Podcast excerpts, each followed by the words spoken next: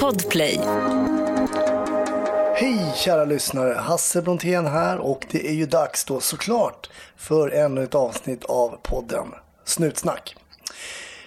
Idag heter min gäst Emma och hon tar med sig två minnen, ett lite längre och ett ganska kort men ack inte så oviktigt får man väl ändå säga. Glöm inte att följa Snutsnack på Facebook eller på Instagram. Vill du ta del av bonusmaterial, Emma kommer också att leverera sådant, så bli gärna Patreon. Eh, det blir det genom att gå in på patreon.com snutsnack. Nu tycker jag att du ska vara försiktig där ute. Ta hand om varandra och ha en trevlig lyssning.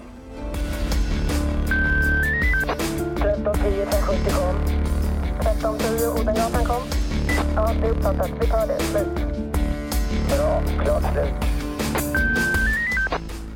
Då säger jag varmt välkommen till Snutsnack, Emma. Tack så mycket. Eller jag kanske ska säga polis-Emma. Ja, det får du säga om du vill. Det är i alla fall så ditt eh, Instagram-konto heter. Det är så jag liksom har kommit i kontakt med dig. För du har ett sånt poliskonto eller vad man ska kalla det för på Instagram. Ja, men det stämmer bra. Jag har ett eh, konto som heter Polis-Emma. Jag berättar lite om polisyrket och även lite om människan bakom uniformen kan man säga. Det är ganska blandat där på mitt konto. Ja. Vad var liksom tanken när du drog igång eh, ett sånt konto? Då? Att du, vill, du säger att du vill berätta liksom vem som finns bakom. Vad, vad, vad var tanken där då, initialt? Eh, Ja, men tanken var från början i min eh, nya roll här då som ansvarig för attrahera-uppdraget som det heter här i Fyrbodal där jag jobbar. Eh, Då var det att jag kände att jag behöver någonstans där jag kan nå ut och jag behöver finnas någonstans där vi har så mycket människor som möjligt. Och kom fram till att Instagram väl är det mest aktuella kanske just nu för våran målgrupp då som är ungefär 20 till 40 år. Så ja, men därav att jag startade här då och så att jag kände lite att det finns inte så jättemånga sådana här konton och de få som finns är ju jättebra och jag kände att vi behöver nog bli fler som delar på den uppgiften lite grann. Just det, just det. Och det, du heter alltså då, det är polis.emma eller? Ja, precis. Ja, så ni som är intresserade av eh, och kolla upp det, gör gärna det. Gå in på Instagram, kolla polis.emma och följ henne där. Men nu ska vi inte prata så mycket mer om Instagram egentligen. Utan Nej. nu är man ju nyfiken att höra på varför du blev nyfiken på jobbet polis. Ja, det kan man säga var en liten slump. Det var inte så där som många att man har velat bli det som man var barn och så, utan eh, jag läste naturbruksgymnasium på, ja, på, mitt, eller på gymnasietiden och eh, eh, hade tänkt att fortsätta jobba med eh, trädgård då som eh, eh, var det jag läste. Så jag tänkte läsa till landskapsarkitekt eller trädgårdsingenjör nere i Skåne. Men, men mellanlanda lite på ICA Maxi och kände så här att jag satt i kassan där eh, och kände väl lite så här, nej, jag vill inte jobba med växter, jag vill jobba med människor.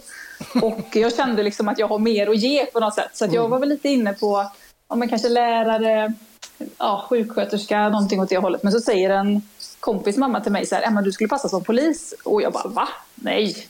Och liksom min första spontana reaktion. Men sen så gick det här och malde lite i mitt huvud och, och så kände jag att jo, men hon kanske har rätt. Ja. Och eh, började läsa lite om det och skicka in en ansökan. Och sen kom jag vidare till testerna och sen klarade jag testerna och sen så var jag inne. Och nu är jag polis, eller har varit i 15 år helt plötsligt. Men du kom in då på första försöket. Ja, alltså jag, nej, jag måste erkänna en grej. Jag eh, skulle göra testerna i januari. Det var ute på Amfyra, på piren där längst ut i Göteborg. Eh, och jag fick halsfluss två veckor innan testerna. Och kände så här, då var det ju bara tester. Alltså, då hade man ju två chanser. Det var ju en gång på våren och en gång på hösten. Nu för tiden kan man ju söka året runt och göra testerna löpande liksom under hela året. Men då hade man två chanser. Och jag kände sådär, det är ju inte jättebra att springa när man har halsfluss eller ont i halsen. Men jag tänkte att, nej men fasen ska jag vänta ända till, det var januari tror jag, ska jag vänta till augusti då nästa gång? Tänkte jag, nej det vill jag inte. Så jag, jag, jag tog mig dit och jag sprang så gott jag kunde. Och jag hade ju nästan ingen röst så att de hörde ju på mig att jag inte var fräsch. Och det var ju inte corona, det var inte corona då så man fick ju liksom åka dit ändå. Ja. Eh, men eh, i och med att de såg hur jag kämpade, jag klarade inte tiden då för löpningen. Jag klarade alla andra tester, psykologen och allt annat där. Eh, så det var bara, de sa så här, du, vi, vi har sett att du har försökt, liksom, att du inte är frisk och du kommer behöva komma hit nästa gång och göra bara löpningen då. Och då är du inne i så fall. Och så jag gjorde det i augusti, eh, klara löpningen och sen kom jag in. Så att eh, jag fick ju vänta ett halvår till där då. Jaha, och sen gick du polisskolan. Var är, liksom, var är du uppvuxen någonstans då? Jag vet, jag har sett på din Instagram att du gillar att bo på landet. Ja, men jag bor ju lite strax utanför Uddevalla som Ja. ligger då i västra Götaland. Eh, man kan säga mittemellan Göteborg och Strömstad för de som inte vet. Eh, nära västkusten, Smögen, Lysekil, Orust, hela kusten så. Eh, och jag läste polisutbildningen i Växjö då. Det var ju den närmsta för oss då. Just det. Så, sen, vis, visste du vad du skulle sen när du var klar och sådär eller? nej, jag tror inte man visste det då. Jag har inte så bra minne, men jag har för mig att man inte visste utan man fick söka det i slutet av utbildningen. Eh, och då önskade jag ju Fibodal och jag önskade Uddevalla i första hand och hade tur och fick det. Och sen har jag faktiskt varit här i Uddevalla, lite i Trollhättan också. Men när man går på plugg, i plugget och sådär, var det så här, fick du feeling för någonting då eller var det bara att så många vill ut och köra blåljus och sådär? Ja, det var ju framförallt ingripande polis. Ja, men det var ju dit, det var dit jag ville först och främst. Eh, det var det verkligen. Sen har jag ju alltid alltså, tyckt om hästar och eh, så är det klart att eh, ja, rytteriet är ju, har ju alltid varit ett mål också. Jag, har sökt, jag har sökt några gånger men de vill tyvärr inte ha mig. Alltså är det så? Ja. Men jag har två kollegor här från Uddevalla som är där nu och jag är jätteglad för deras skull och jag är nästan inte alls bitter. Så, så. Men jag tycker, jag har ju sökt lite tjänster, jag har berättat om i podden här, lite tjänster som jag inte har fått. Men det, då studsade man alltid in på någonting annat på något sätt. Så det brukar ändå Ja. upp sig liksom. För jag menar, du, gör ju, du är ju inte på rytteriet idag. Men vad, vad, vad har du för tjänst då? Just nu? Ja, men just nu så är jag alltså, grundplacerad egentligen på brott i nära relation. Och där har jag varit i tre år som utredare. Och, eh, men just nu då, sedan 1 februari, så är jag ansvarig för attrahera-uppdraget här i Fyrbodal. Och Vilket innebär då att jag ska försöka attrahera och inspirera fler till att söka polisutbildningen. Och jag märker ju på min Instagram-sida att jag gör det lite i hela Sverige, men framför allt är ju mitt uppdrag i vårt område i Fyrbodal. Då. Men hur viktigt tycker du som personligen som polis också, men, men kanske liksom man blandar in privat såklart känslan av. Hur viktigt är det att bli fler poliser? Det är jätteviktigt skulle jag säga för att eh, eh, som det ser ut nu så är vi ju i stort sett för få skulle jag säga på varenda avdelning för att kunna göra jobbet riktigt, riktigt bra. Alltså, kollegor kämpar dagligen och gör så bra man bara kan men Eh, alla vet ju hur det är när man hela tiden är lite för få. Eh, så att eh, jätte, jag brinner verkligen för att försöka få fler att få upp ögonen för det här yrket. Men jag har faktiskt sett på din Instagram att du får respons liksom att för just det där att vänta, av, vänta det här verkar vara en helt vanlig tjej som blev polis som verkar ha liksom huvudet på rätt ställe och vettiga tankar och så här. Och då kanske jag också kan bli polis. Jag har faktiskt sett att du har fått en sån respons. Hur, hur känns det liksom när man ändå får den feedbacken? Ja, men det känns så jäkla bra för att eh, jag trodde ju när jag hoppade på det här uppdraget i februari så tänkte jag att då var det ett projekt på sex månader och kände att hur ska jag hinna visa att jag hinner göra någon skillnad på de här sex månaderna. Jag tyckte det var så kort tid. Eh, men tänkte att jag, jag ska ändå försöka, jag ska göra så gott jag kan och så himla roligt att på så kort tid så har man ändå märkt att det har gjort väldigt stor skillnad. Alltså vi har ökat i Fyrbodal ganska kraftigt under den här våren. Eh, så att jag har, ju få, och jag har fått också den här, som du säger, direktfeedbacken att tack vare att jag har följt dig så har jag nu sökt och, och du har gjort att jag liksom och jag har tänkt på det här i många år men nu när jag har läst om dig och blivit inspirerad så har jag verkligen skickat in papperna och, och så får jag även feedback då på de som har blivit antagna och nu har jag kommit in, alltså sådär på, ja, de har ju sökt tidigare då än när jag började uppdraget men de skickar ändå för att visa att nu har jag kommit in liksom. Så att jätte, jätteroligt verkligen. Ja. Nej, men jag tycker, och det var egentligen tanken med min, den här podden från början var ju det att jag tycker att jag kollade på fotboll igår eh, och då viftar man ju med flaggan då 13-12 liksom. Så vilket betyder då ACAB, eh, alltså bokstäverna då, A och så vidare, eh, ACAB då. Jag tänkte det är så det är, de, de som står i den där klacken, tror de att poliser ens bryr sig? Alltså vet du hur många procent man jobbar med fotbollshuliganer eller folk kommer på? Det är kanske en procent av ens tid liksom. Eh, men de tror ju förstås att det enda poliser tänker på det är fotbollshuliganer eller folk som... Och men när man bara har en sida av någonting, oavsett vad det är, i det här fallet man kanske går på fotboll och blir irriterad på polisen för att han tycker att den här våldstrappan och så vidare. Och så vidare. Men det är, man måste liksom öppna upp och då tycker jag att du gör det bra med Instagram. Och jag tycker att också den här podden har haft en god effekt av att visa att polisyrket är inte bara en sak, det är så mycket, mycket mer. Ja, verkligen. Och det, det försöker och ja, det är bra att det når ut om du har märkt det, för att jag försöker verkligen visa på det. Och sen alla olika inriktningar vi har inom polisen att välja på. Alltså det, det visar ju också på hur mycket olika saker vi jobbar emot. Eller för i vissa fall. Men alltså vi har ju 83 olika inriktningar inom polisen och det är ju inte många arbeten som har det. Nej. Nej, det är, det är helt grymt. Nu är den stora färgfesten i full gång hos Nordsjö Idé och Design. Du får 30 rabatt på all färg och olja från Nordsjö. Vad du än har på gång där hemma så hjälper vi dig att förverkliga ditt projekt. Välkommen in till din lokala butik. Nordsjö idé och design. Men hur var det att komma ut då? Du kom ut som ganska ung tjej då. Ja, det var jag. Jag var väl ungefär 24 när jag var färdig polis. Och eh, jo, men det, det var lite tufft ibland. Eh, det fanns eh, män i din ålder tänkte jag säga. Det var, det var inte den åldern då, men där alltså medelålders män. Ja, Som har väldigt, väldigt svårt för att ta order från en ung tjej. Ja. Eh, men det var ju mer Tänker, deras då tänker du alltså problem på allmänheten eller tänker du på kollegor? Nej, allmänheten. Ja, allmänheten. Alltså jag tänker på folk som har druckit lite för många öl runt krogen oftast. Ja. Eh, som jag skulle säga att du är lite för full, du får gå härifrån. Eller, du, Mm. ja, så. eller, eller man bara ska lägga sig i något annat jobb vi gör. Och man bara, du, du kan gå härifrån nu för du har inte med det här arbetet att göra. Eh, så ska du säga till mig vad jag ska göra. Alltså det, det har man ju fått några gånger. Men jag känner att det ligger mer hos dem än hos mig. Så jag, jag har inte haft så mycket problem med det. Men det kan jag, jag kan studsa tillbaks den och säga att en fjunig 22-åring fick exakt, av, av manligt kön, fick exakt samma respons kan jag säga.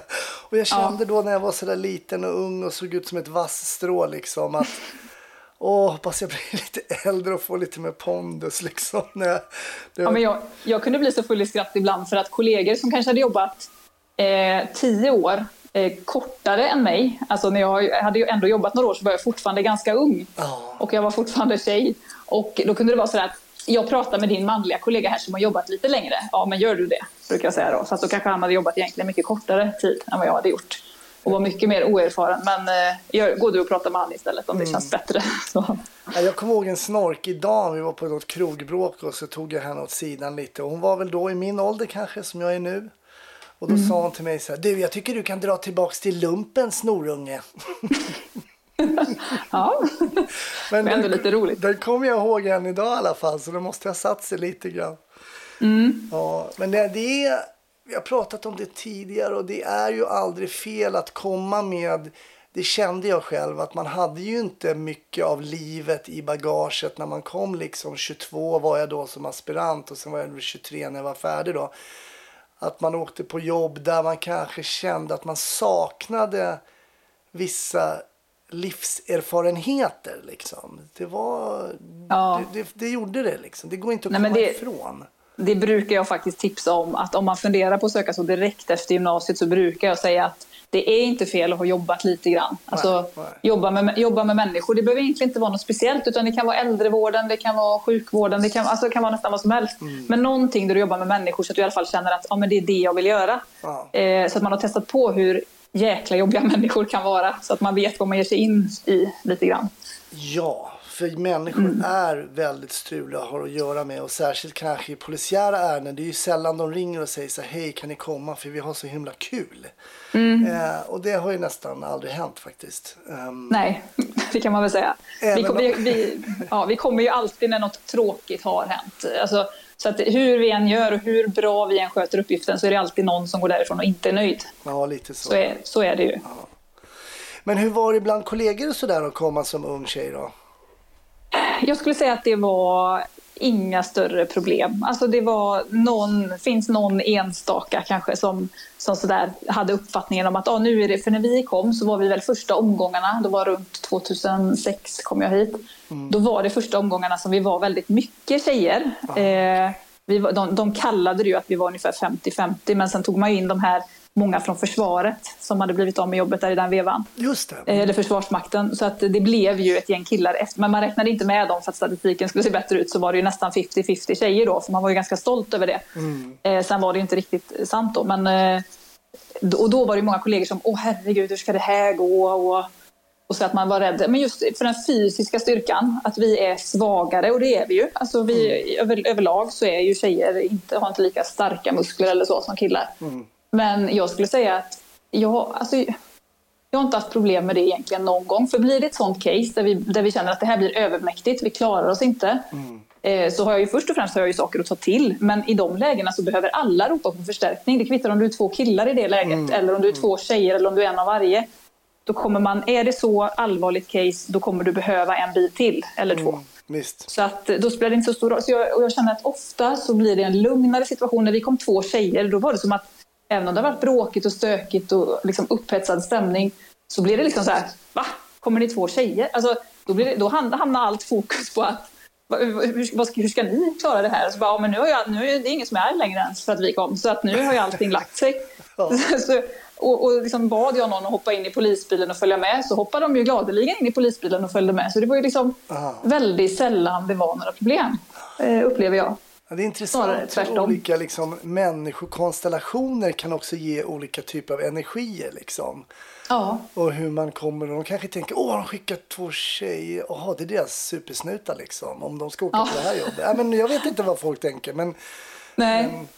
Nej, men jag kunde väl känna att åkte man med en kollega som var lång, rakad, väldigt muskulös så kunde det bli någon slags tuppfight mellan den här då kriminella personen av något slag eller äh, den här bråket eller vad det nu var. Att man kände någon slags, åh den här ska jag bjuda upp liksom, till dans, lite så. Ja. Men medan när jag kom så var det så här, men nej men de flesta killar faktiskt, även om de är påverkade eller påtända eller vad det än är, så har man en liten spärr att nej, men jag går inte på den här tjejen. Liksom. Det, det gör man inte.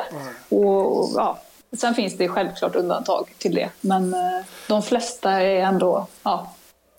hur ofta slåss du som polis då? Har du slagit som polis? Alltså fått, att- då menar jag slåss, det är fel uttryck egentligen.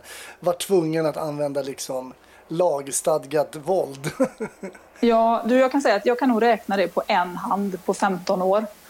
Eh, för att jag använder min mun istället och Ja. pratar med folk. Och det, det märker man ju också att det är väldigt skillnad hur olika poliser jobbar. Vissa har någon slags rekord i att tumma pepparsprayen. Eh, och eh, vissa pratar. Eh, och sen kan man givetvis också hamna, att vissa, vissa kollegor hamnar i Alltså har otur och hamnar kanske i mer våldssituationer. Men jag tror över, alltså på 15 år om man slår ut det så är det nog ganska mycket hur man själv eh, agerar som ger tillbaka. Liksom. Sen är det givetvis också var man jobbar. Det finns eh, värre områden än Uddevalla och Fyrbodal såklart.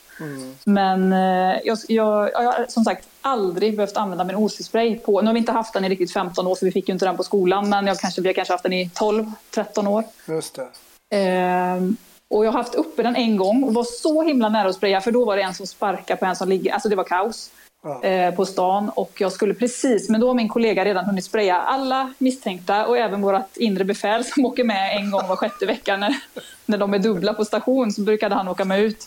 Så han satt redan och grät på trottoarkanten. Och, ja, så jag, det var liksom inte läge att spraya mer där för det var redan fullsprayat.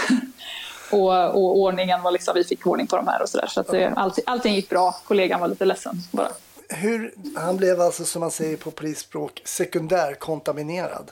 Ja, han blev nog ganska direkt kontaminerad. Men, ja, Båda skott. Ja, lite så. Det, var nog bara, det, var, det blev nog en spraystråle över hela. Och han, han stack väl fram näsan för han skulle väl stoppa bråket. Ja, ja. Eh, så att han var väl lite för... Ja, han var, hamnade mitt i det kan man säga. Hur väl skulle du säga att den där då fungerade om vi tar det fallet där när man, när man träffar folk med den här OC-sprayen eller pepparspray som man brukar kalla det för. Hur väl fungerar det som ett liksom, komplement till till exempel batong då eller? Men jag skulle säga att OC-sprayen är eh, mycket, mycket, mycket mer användbar än batongen. Eh, som jag inte heller knappt har använt någon gång. Men eh, OC-sprayen är ju, alltså jag, de gångerna vi har behövt spraya eller kollegan har sprayat eller vi har kommit som andra bil och första bilen har sprayat eller sådär så upplever jag att det har gett väldigt bra effekt. Det är några få personer som är så alltså, påtända eller psykiskt sjuka så att de nästan skakar av sig den och liksom fortsätter. Men annars så skulle jag säga att de flesta tar, alltså, kryper ihop, tar sig, gnuggar i ögonen och då, är vi liksom, då, kan, vi, då kan vi jobba med dem sen. Så, att, så att jag skulle säga att det funkar väldigt bra. Och nu kommer ju även då den här, eh, jag vet inte vad man kallar det för, det här el... eh, Vad, vad kallar Ja. man den? Ja, elpistolen Ja, eller? elpistol. Jag pratade med Lotta som jobbar uppe i Arvidsjaur. Hon hade ju använt det där och det hade ju funkat helt eh, utmärkt vid något fall där. Ja, vad bra. Ja, och det hade bara liksom varit ja, platt fall och personen hade till och med lagt sig som att han ville bli bojad och sen så inga skador eller någonting sådär. Nej. Men det låter ju väldigt bra. Ja, så att det kommer. Men vissa saker kan ju se såklart, det kan ju se um, otrevligt ut och det gör det ju när folk slåss med varandra och när poliser slåss med folk. så det, Ja. eh, och, Alltså det, det är ju det man inte får glömma för många, många klipp sprids ju och, och sådär. Och det ser jätteilla ut och polisen använder övervåld. Och det, jag ska inte säga att det aldrig händer. Vi har rötägg inom kåren och de kommer jag aldrig någonsin att försvara. Nej. Men vi har också klipp som är tagna ur sitt sammanhang där man inte har någon aning om vad det är för en person vi ingriper emot. Alltså det kan vara en mördare, det kan vara någon vi verkligen måste gå in väldigt hårt för att gripa och då kan det se illa ut när man bara ser en liten, liten sekvens av någonting. Så att eh, det där får man ju också verkligen ha med sig att vi har aldrig hela bilden när vi ser ett litet klipp från någonting. nej. nej, precis. Det är viktigt att ha hela kontexten liksom såklart. Ja, Så det började ute på ordningen där då. Och eh, hur länge var du på ordningen då? Alltså på IGV som man säger. Ja, som ingripande polis eh, var jag i 11 år. Och det är väl ganska ovanligt länge kanske, jag vet inte, nu för tiden. Men eh, jag fick ju också två barn under den tiden, så man är ju borta ja, ett år ungefär kanske på varje barn där då. Men, men 11 år eh, i yttre tjänst. Och sen under tiden var jag, har jag också varit med i, och varit SPT-polis, alltså särskild polistaktik, där man jobbar på just som du sa innan, fotbollsmatcher, demonstrationer, eh, större folksamlingar. Och då har man ju varit eh, i framförallt Göteborg, men även Stockholm, Malmö, eh, Borås, runt om lite i Sverige så, och jobbat. Och det tycker jag har varit, eftersom jag har varit i en lite mindre stad som Uddevalla, så jag tyckte att det var väldigt kul att komma iväg på lite kommenderingar och sådär och jobbat på andra ställen i Sverige. Just det. Så det kan jag verkligen tipsa om, alltså som ett komplement så. Om man, eh, Så ångrar du aldrig att det inte blev trädgård där då? Eh, nej, men jag sa ju då att jag kanske ska ta upp det när jag är runt 40, kommer jag ihåg att jag sa då när jag var runt 20. Eh, nu fyller jag 40 väldigt, väldigt snart och eh, känner att nej, nej, jag är inte riktigt redo. Kanske vid 60 då. Kan skjuta Då fram kanske. Ja. Jag brukar alltid fråga min gäst om en händelse, ett minne egentligen som sitter kvar. En case man har varit på som, som av någon anledning liksom ligger kvar lite extra och som när någon frågar dyker upp. Vad, vad, vad tänker du på om du får en sån fråga? Ja, men då har jag en händelse som jag tänker på som... Eh, jag kan inte komma ihåg exakt när det här var, men det skulle kunna vara kanske... Det var sex, sju år sedan kanske, ungefär. Jobbade du på ordningen då eller? Ja, jajamän. Och åker med en kollega som jag har jobbat med i många år, som jag känner ganska väl. Och eh, vi får ett helt vanligt larm som eh, eh, så många gånger förut som handlar om att eh, en eh, tjej har ringt in till 112 och sagt att hennes ex-pojkvän har skrivit sms till henne att han vill ta livet av sig. Eller att han ska göra det. Okej. Eh, och det här är ju ganska vanliga larm, tyvärr. Men det är många som mår dåligt i vårt land. Och ja, vi, vi åker. Det här ligger ju också såklart långt ifrån Uddevalla. Det ligger alltid nästan på gränserna mellan våra olika polisområden när det är såna här eh, händelser som sen kanske ballar ur. Då. Men eh, då är det en bra bit att åka och vi på vägen fram så försöker man ta reda på så mycket som möjligt eh, för att ha lite, ja, så mycket information som möjligt, vilken person vi är på väg till och så. Eh, vi kollar också, eftersom vi varit pratat om självmord, vi kollar om han har vapen, den här personen på sig. Det kan man ju ha om man är till exempel jägare eh, eller om man håller på med sportskytte eller något liknande. Och eh, det har han inte, inte heller hans, eh, vi kollar nog hans bror och hans pappa och sådär. Eh, finns inga vapen i familjen. Vi eh, försöker väl få fram om den här tjejen vet då någonting om hur, men det vet hon inte. Och eh, vi kommer fram till det här, det är ett mindre hyreshus, jag tror det är ett trevåningshus. Och parkerar bilen utanför. Och när vi går in i trappuppgången så hör vi att det spelar väldigt, väldigt hög musik inifrån någon, någonstans i det här huset. Och vi vet ju inte om det är den lägenheten först då. Nej. Men när vi kommer fram till den här dörren så förstår vi att det är där inifrån. Det spelas extremt hög musik. Eh, vi bankar på dörren, eh, skriker att det är polisen. Och det här är ju lite bråttom för vi vet ju inte om han har redan påbörjat någonting. Han kan ha tagit tabletter, han kan ha skurit sig, han kan ha hängt sig eller är på väg att göra någonting av de här grejerna.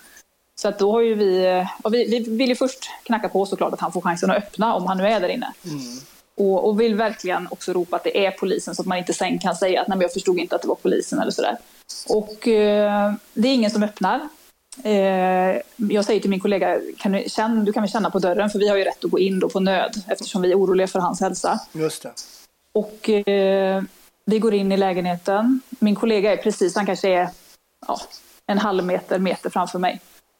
Och eh, vi har gått precis en sån här du vet, poolkonutbildning där vi får lite utbildning om taktik och sådär.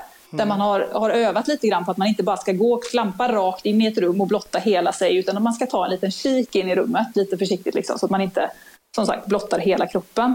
Och det, det handlar ju bara om vår säkerhet då. Och nu är ju det här ett, egentligen är ju caset att vi, vi ska ju rädda livet på honom. Han är ju mår ju dåligt och ska ta sitt liv så att det finns ju egentligen inget hot om våld på något sätt men ändå gör min kollega det här lite enligt skolboken då och gör en lite sån här halvkik in från hallen och in i vardagsrummet. Och när han tittar in där så ser jag bara, i, alltså när han vänder sig om så ser jag i hans blick att vi kommer dö nu. Alltså han, jag, känner, jag känner min kollega så väl. Eh, jag ser att ögonen, alltså han ser skräckslagen ut och skriker vapen och sen springer han i stort sett över mig och ut och bara försvinner från, lä- alltså, från lägenheten. Det här känns ju lite som att det går i slow motion men det går ju väldigt, väldigt fort. Ja. Eh, I och med att han skriker vapen så förstår jag att det inte är kniv vi pratar om, det är skjutvapen av något slag. För annars hade han ropat kniv liksom. Okej. Och eh, jag, jag måste ju också, jag förstår att jag måste också ut härifrån eh, på ett eller annat sätt. Eh, och han har ju redan sprungit ut. Jag, jag bestämmer mig för att dra igen ytterdörren så hårt jag bara kan för att stoppa upp den här personen då som jag förstår på något sätt är efter oss. Utan, att, utan att jag har sett. Jag vet inte vad det är han har sett, men jag förstår att det är någon slags vapen. Och drar igen dörren så hårt så att jag vet inte, jag får väl några extra krafter där, men min kollega tror att jag blir skjuten där och då. För att jag smäller igen den här dörren så hårt. Eh, och sen så springer jag ner för trappan och tänker, vad är det för vapen? Kan han skjuta mig rakt igenom dörren? Kan jag bli skjuten i ryggen nu? Eh, och så tänker jag hela trappan ner, jag får inte ramla, jag får inte ramla. Och det är exakt så man inte ska tänka, för då händer det ju.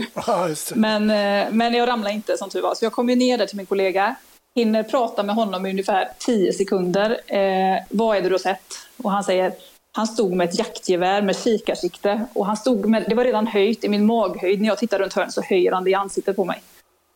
Eh, så jag har ingen chans. Jag har ingen chans att dra mitt vapen. Jag har ingen chans att göra någonting. Det var bara, alltså, alltså den mänskliga instinkten, det är att fly. Och det spelar ingen roll om du är polis eller vad du än är i det läget. Du, du kan fäkta om du kan fäkta, men i det här läget hade han ingen chans. Utan det var fly som fanns kvar. Och jag är väldigt imponerad att han ens skrek vapen i det läget. Att han, att han var så pass ändå så att han gjorde det, det var ju riktigt bra. För annars hade jag, jag hade inte riktigt fattat om han bara hade dratt. Liksom. Nej, nej, jag förstår Eh, det. sen så är det också det här man känner vikten av att man känner sin kollega. För jag ser ju i hans ögon att nu är det något utöver det vanliga. Liksom. Mm. Och, och sen så är det ju, då vill man gärna lite ha tryggheten i varandra och så vill man gärna stå tillsammans. Men det kan vi ju inte i det läget utan vi måste ju ta diagonalen på det här huset. Mm. För vi måste sen när vi har kallat på förstärkning kunna säga var är den här personen? Är han kvar i sin lägenhet? Eller är han i alla fall kvar i det här hyreshuset? Eller har han gått iväg någonstans? Just det. Så att, så att min kollega får stå så att han ser en kortsida, en långsida och jag ska ha en kortsida, en långsida. Så vi får ju liksom sära på oss. Så vi står ju långt ifrån varandra och kan inte prata mer än över radion. Och det vill vi ju helst inte för då också blottar vi oss ju om vi pratar. Så att, och det är lite mörkt ute. Han har ett jaktgevär med kikarsikte. Jag vet inte hur långt kan han se med det. Han kanske till och med kan se mig från balkongen. För jag står liksom på den sidan där balkongen och en bakutgång är från huset. Och, och min kollega står på andra sidan då och har själva huvudentrén då. Ja, creepy känsla. Ja. Ja, jag kan säga att mina knän, de, de studsade i det här läget. De står och hoppar upp och ner och jag kan inte göra någonting åt det. Eh, jag försöker liksom så här lugna mig själv, det är ingen fara, vi har kommit ut därifrån. Men mina, jag, är, jag är också så himla orolig för att han spelar så fruktansvärt hög musik. Så jag är så orolig att någon granne ska gå in och liksom säga till honom att han ska sänka musiken. Och att han då ska skjuta någon annan där inne. Det är ju liksom det är ju min värsta farhåga i det här läget. Och, och vi, eftersom vi är så långt ifrån då, såklart ute i tassemarkerna någonstans, så tar det väldigt lång tid innan vi får hjälp från eh, piketen som det heter då, insatsstyrkan numera i Göteborg. Och yttre befäl och lite poliser från Uddevalla också då som kommer. Eh, men de, de får krångel när de ska få ut förstärkningsvapen, för det krånglar i vapenskåpet. Ja, du vet. Så det tog, det, vi stod nog där själva i alla fall minst en timme. Oj. Eh, och den känns oerhört lång, den timmen kan jag säga. Ja. Eh, ensam i mörkret. Man vet inte om han ska komma ut, alltså om han går mot min kollega eller om han kommer mot... Alltså, ja. Så att, eh, sen var det också lite en, en sak som blev lite fel och det var att kollegorna på vägen fram använde våran insatskanal till att planera sin insats på. Eh, och så våran radiokanal är ju upptagen hela tiden. Och, så att om jag skulle behöva säga att han kommer ut här nu och säga det till min kollega så inte min kollega till exempel får honom i ryggen. Då kan inte jag komma ut på radion för det är upptaget. Liksom. Och, och det var ju väldigt dumt av de som alltså, jobbar på piketen borde ju förstått det. Att man inte kan använda den. Eller de borde liksom, och även RLC då. Men som det, det ropar måste finnas en annan kanal för dem väl? Ja, ja, de kunde ju skapat vilken kanal som helst. Exakt, liksom. ja. Mm. Men de trodde inte, efteråt då när vi pratade om det så säger de att ja, men du lät så lugn på radion så vi trodde inte det var så farligt. Nej, men det har vi ju lärt oss att låta lugn på radion. Jag var inte lugn kan jag säga. Nej. Så, så att eh, nej, det var, det var en sån där som man kände att jag ville inte heller gå in och säga, för jag var så, här, jag var så nära att ska jag säga någonting, ni får sluta prata på våran kanal liksom, för den måste vi ha i första hand. Ja. Men så ville man inte heller prata för att jag stod ju där ute i mörkret, det var helt Mm. tyst liksom ute och jag visste som sagt inte med hans kikarsikte och hela det här, hur mycket han kunde höra och För det se. har, man, det har jag minnen av att man ibland så här, lämna kanalen, alltså Ja. lämna kanalen. Och ibland så, ja, det är klart, det kan ju en del få ta Ja, men jag, vill, jag ville ju säga det, men jag ville samtidigt inte röja mig genom att prata. Jag ville ju vara tyst. Liksom. Nej, jag fattar. Så det, var, det var så dubbelt där. Ja, jag förstår men, det, men jag kan ja. säga att när, när väl första kollegan från Uddevalla kommer och bara klappar mig på axeln och säger Emma, du är avlöst nu. Alltså jag, den känslan, jag kan komma ihåg den nu. Det var liksom så bara, åh. Alltså den anspänning som hade varit så länge. Ja. Sen så blev det ju då att de kom ju dit med piketen och förhandlare och försökte förhandla ut den här killen. Men han, eh, det hjälpte inte, funkade inte. Till slut fick de ju kasta in sina då, bomber och granater, eh, piketen där, och, och bara gå in och ta honom. Eh, Då satt han ju bara helt lugnt i soffan med det här jaktgeväret bredvid sig. Så det, det gick ju lugnt till till slut då, hela ingripandet. Men ja, det, det var ett väldigt alltså, speciellt ärende som går ifrån att man tror att man åker för att hjälpa en person, att man ska rädda livet på en person, till att vi blir liksom hotade till livet. Just det. Eh, så. Var i konen var du där liksom? Kunde du känna att du ändå hade koll? Jag förstår ju det hela det här påslaget och du berättade om knäna och sådär. Men efteråt när du liksom kunde sätta dig ner och pulsen går ner. Kunde du liksom, liksom analysera ärendet lite utifrån hur du själv hade reagerat? Ja, men alltså det, det är ju så alltid i det här jobbet att man, man är ju så inne i, för det är många som frågar också, har du varit rädd någon gång och sådär. Visst, jag var väl rädd i det här lite grann, men jag, man gör ju sitt jobb. Alltså där och då är man så inne i att man ska göra sitt jobb. Oavsett om knäna studsar upp och ner så var jag ändå fruktansvärt fokuserad på att kommer han ut här nu liksom, så, så kommer jag lösa detta. Eh, så att jag, ja, men jag kände att jag är ändå mer fokuserad än nere i konen. Liksom. Mm, mm. Men, men att just det här att det går från ett sånt jobb till det här, det blir ju, så, det blir ju lite, det blir lite fel i huvudet på något sätt när man är så inställd på ett visst jobb och så, och så blir det något helt annat. Så. Ja, det är där vi pratade i förra veckans avsnitt om eh, visualisera. Att man, det är farligt att visualisera för mycket för att det blir alltid fel.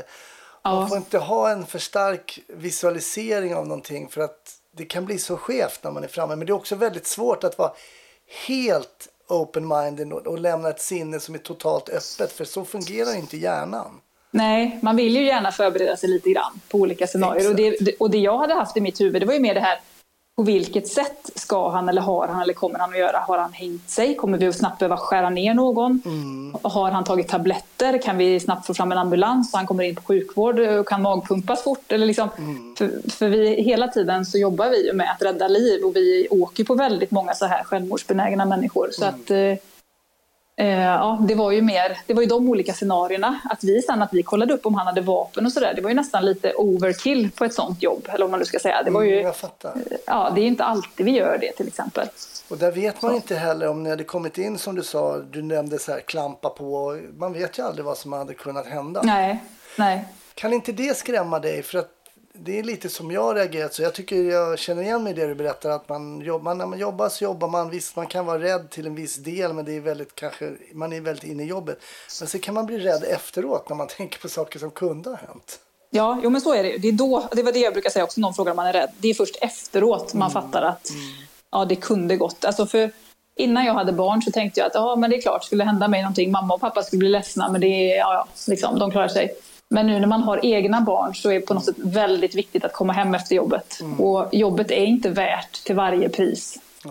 Eh, så att eh, visst att man tänker mycket mer på det sen man fick barn. Att man vill komma hem från jobbet.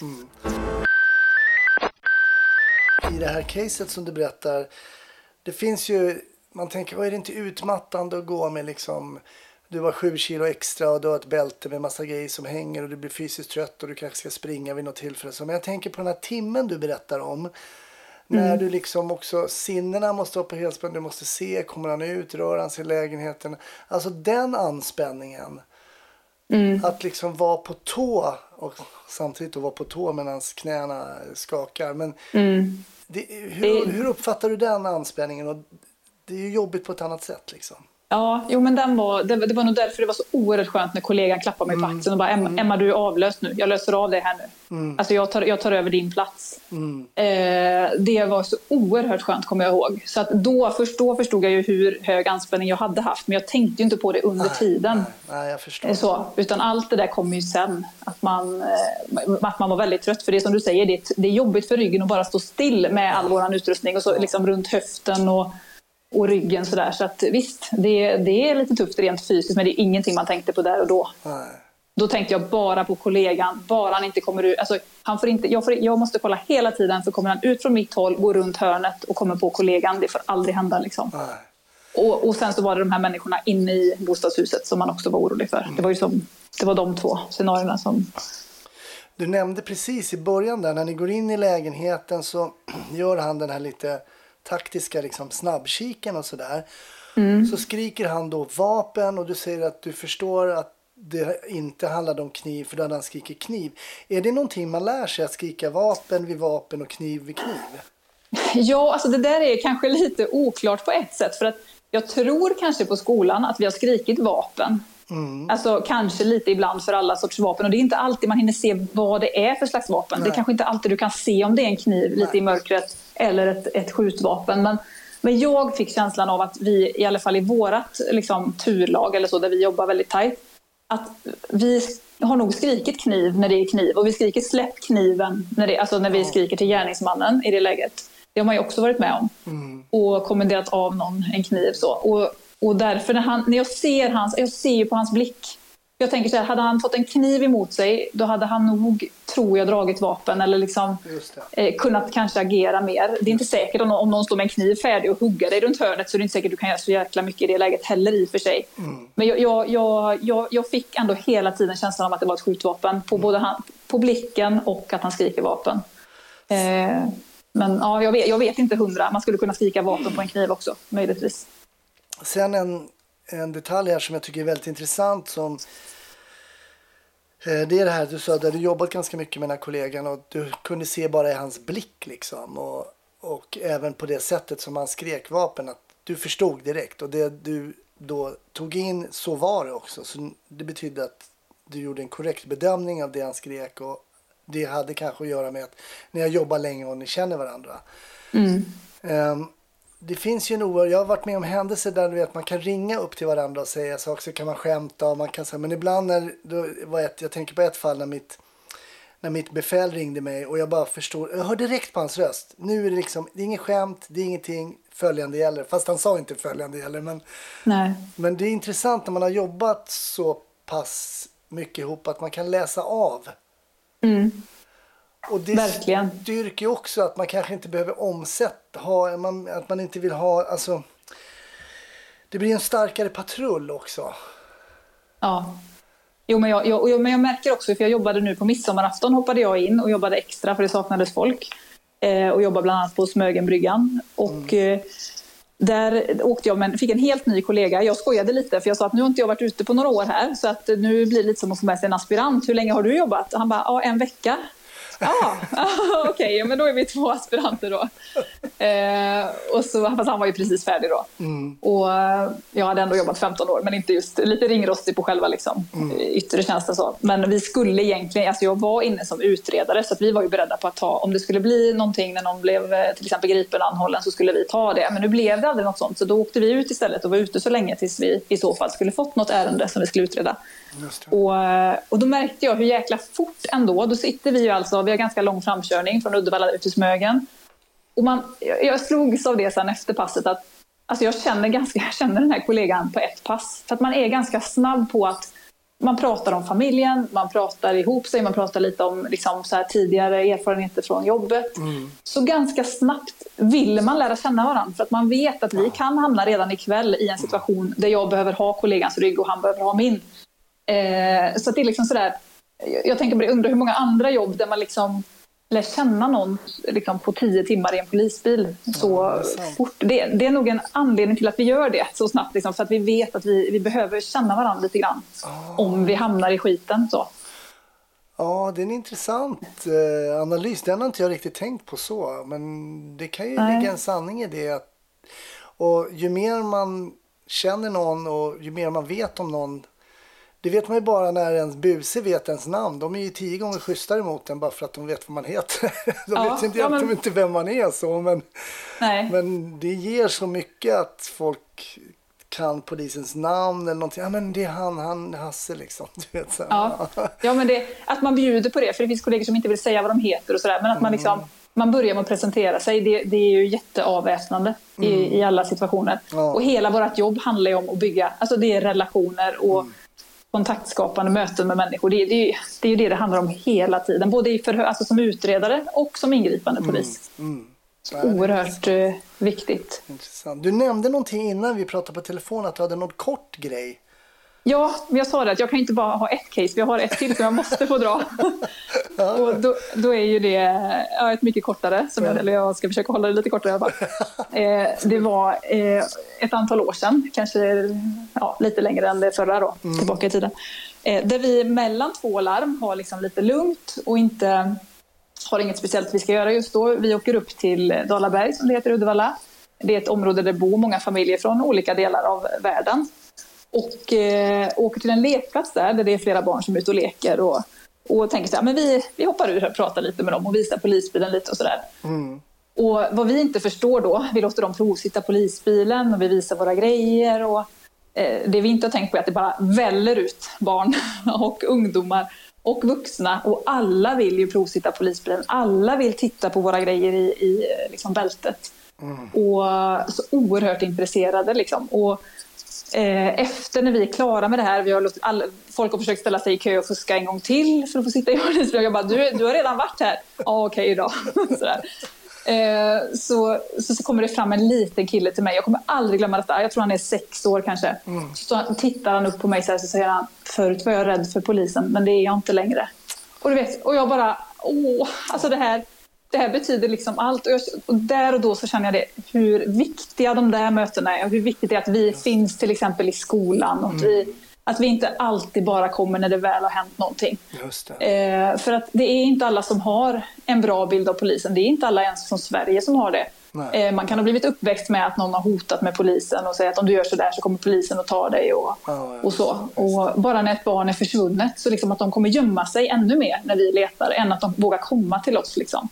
Eller att man vågar ringa polisen när pappa står mamma i hemmet till exempel. Eller sådär. Så jag känner att Alltså där brinner jag så oerhört mycket för att vi, vi behöver finnas ute och jobba mycket mer förebyggande än vad vi gör nu. Att vi vi måste jobba i båda ändarna såklart, men vi kan inte bara åka och släcka bränder. Vi måste börja liksom i rätt ände. Tänk om du kan snacka han som höll i den här eh, ACAB-flaggan som jag såg på den här fotbollsmatchen så här. Förut var jag rädd för polisen. Men nu Ja. är jag inte det längre Emma. Ja, precis. Du, ge mig honom ensam så ska jag lösa det, jag lovar dig. Nej men ibland så blir jag, jag blir bara så här, men åh, jag blir bara så trött på det tänket liksom. Poliser griper pedofiler liksom. Du kan Ja. tycka att någon är en bastard. Du kan inte säga all cops are bastard. För att de griper människor som våldför sig på barn. De måste man väl Ja. ändå, det, måste, det måste du väl ändå tycka är bra. Om du Ja. inte tycker det är bra, då är det inte, dig, då är det inte polisen fel på, då är det dig det är fel på. Ja, ja Alltså det, precis. det, det, och, men sen är det ju så också, man, oavsett vad, vilken grupp man drar över en kam så är man ju fel ute så fort man gör det. Ja, Och det spelar ju ingen roll liksom. Så att, men ja, Nej, jag vet inte, Nej. jag blev bara lite sur på den där. Och dessutom var det mitt eget lags klack, så då blev det så här kanske. åh nej. Ja, du vet. Puckon Det är ännu finns, värre. Puckon finns överallt. Ja, så är det. Ja, ja men så, så är det verkligen. Jag vet att du sen i Patreon-avsnittet ska berätta om ett case som varken din chef eh, eller förundersökningsledaren trodde skulle gå att leda i bevisning men där du stod på det och där, där det faktiskt hände någonting. Men det ska vi ta sen i Patreon-avsnittet, väldigt intressant. Eh, men innan vi går dit så skulle jag vilja fråga dig om polisfilmer, Emma. Ja. Eh, Jag blev lite förberedd på det här och kände att jag är så dålig på att kolla på film och inte, jag kollar inte på serier heller. Men så kom jag på att jag kan tipsa om eh, SOS Västkust som jag själv har varit med, med i.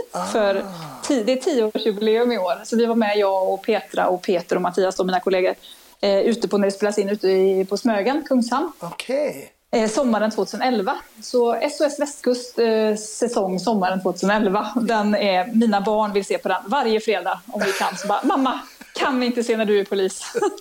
Men är Så det att, alltså eh, typ något sån där Stockholmspolisen typ? Att man följer? ja, typ en sån fast eh, Kungshamnspolisen då. Så att det är Ah. liksom följde oss en hel sommar när vi jobbade där ute. Eh, och var var, var kan på- man se det här någonstans då? Ja, du, det där är ju lite frågan. För jag har ju fått detta i CD-skivor då, för tio år sedan. Så att jag har ju det hemma. Men jag vet att folk, det här, det här har gått i repris om och om och om igen och gör väl fortfarande då och då. Eh, så det sändes på kanal 5 från första början. Men nu tror jag det har gått på sjuan. Och jag vet att det var någon som nu skrev för ett tag sedan att de hittade detta, men jag kommer inte ihåg var. Men om man söker på SOS Västkust, eh, Smögen eller någonting så tror jag man får upp det. SOS Västkust. Men om du inte kollar på polisfilmer och så, vad gör du då när du liksom säger ah, men nu är jag ledig, jag känner mig ganska icke-polisiär, jag kan slappna av. Vad vill liksom den privata Då åker jag, Emma göra då då? åker jag till stallet. Ja, du åker till stallet då ja. Ja. Och drömmer om att du var eh, ridande polis. ja, precis. Jag tar på mig uniformen så låtsas jag att jag Rider runt där själv. Det är jag. Nej. Sen älskar jag också alltså, vara ute i naturen både till häst och till fots och vara ute på havet. Och, ja, Ja, det är liksom nat- naturen, plocka svamp, sånt där. Ja, coolt. Alltså jag, jag, på tal om hästar, jag har ju ridit ganska mycket. Eh, Mm. men, men jag skulle nog inte, jag kände aldrig för att bli ridande polis. För jag tänkte, det, antingen är det tvärlugnt eller så är det Mm. megakaos. Ja, jo, men lite så är det väl. Men eh, de har ju blivit lite bättre tycker jag på att man, alltså, att man använder eh, dem lite mer till det här kontakt, kontaktskapande. Mm. Alltså man är ute i, i de här områdena där det behövs extra eller mycket och de är även med på försvunna personer. Jag tror att Mm. rytteriet själva har liksom, känner att man vill vara med mer och de åker ut till, om man säger hit, ut till oss i ytterområdena och kan patrullera här om det är någon händelse och sådär. Så att de, eh, jag tror att man har blivit bättre på att vara med lite mer i vardagsjobbet. Så.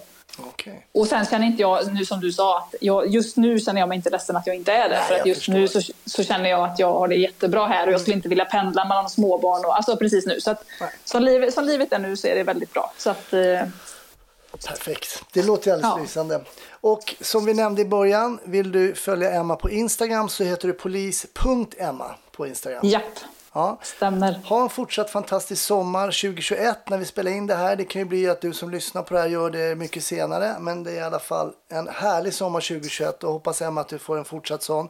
Och ni som är Patreons, gå in och lyssna på det här caset där du stod på det Emma. Ja, Kul! gör det. Tack så länge! Tack själv. Tack för att du har lyssnat på Snutsnack. Det uppskattas verkligen. Vi är tillbaka nästa vecka med ett nytt avsnitt. Och eh, var försiktig där ute. Bli gärna Patreon, patreon.com slash snutsnack. Hörs nästa vecka. Hej då!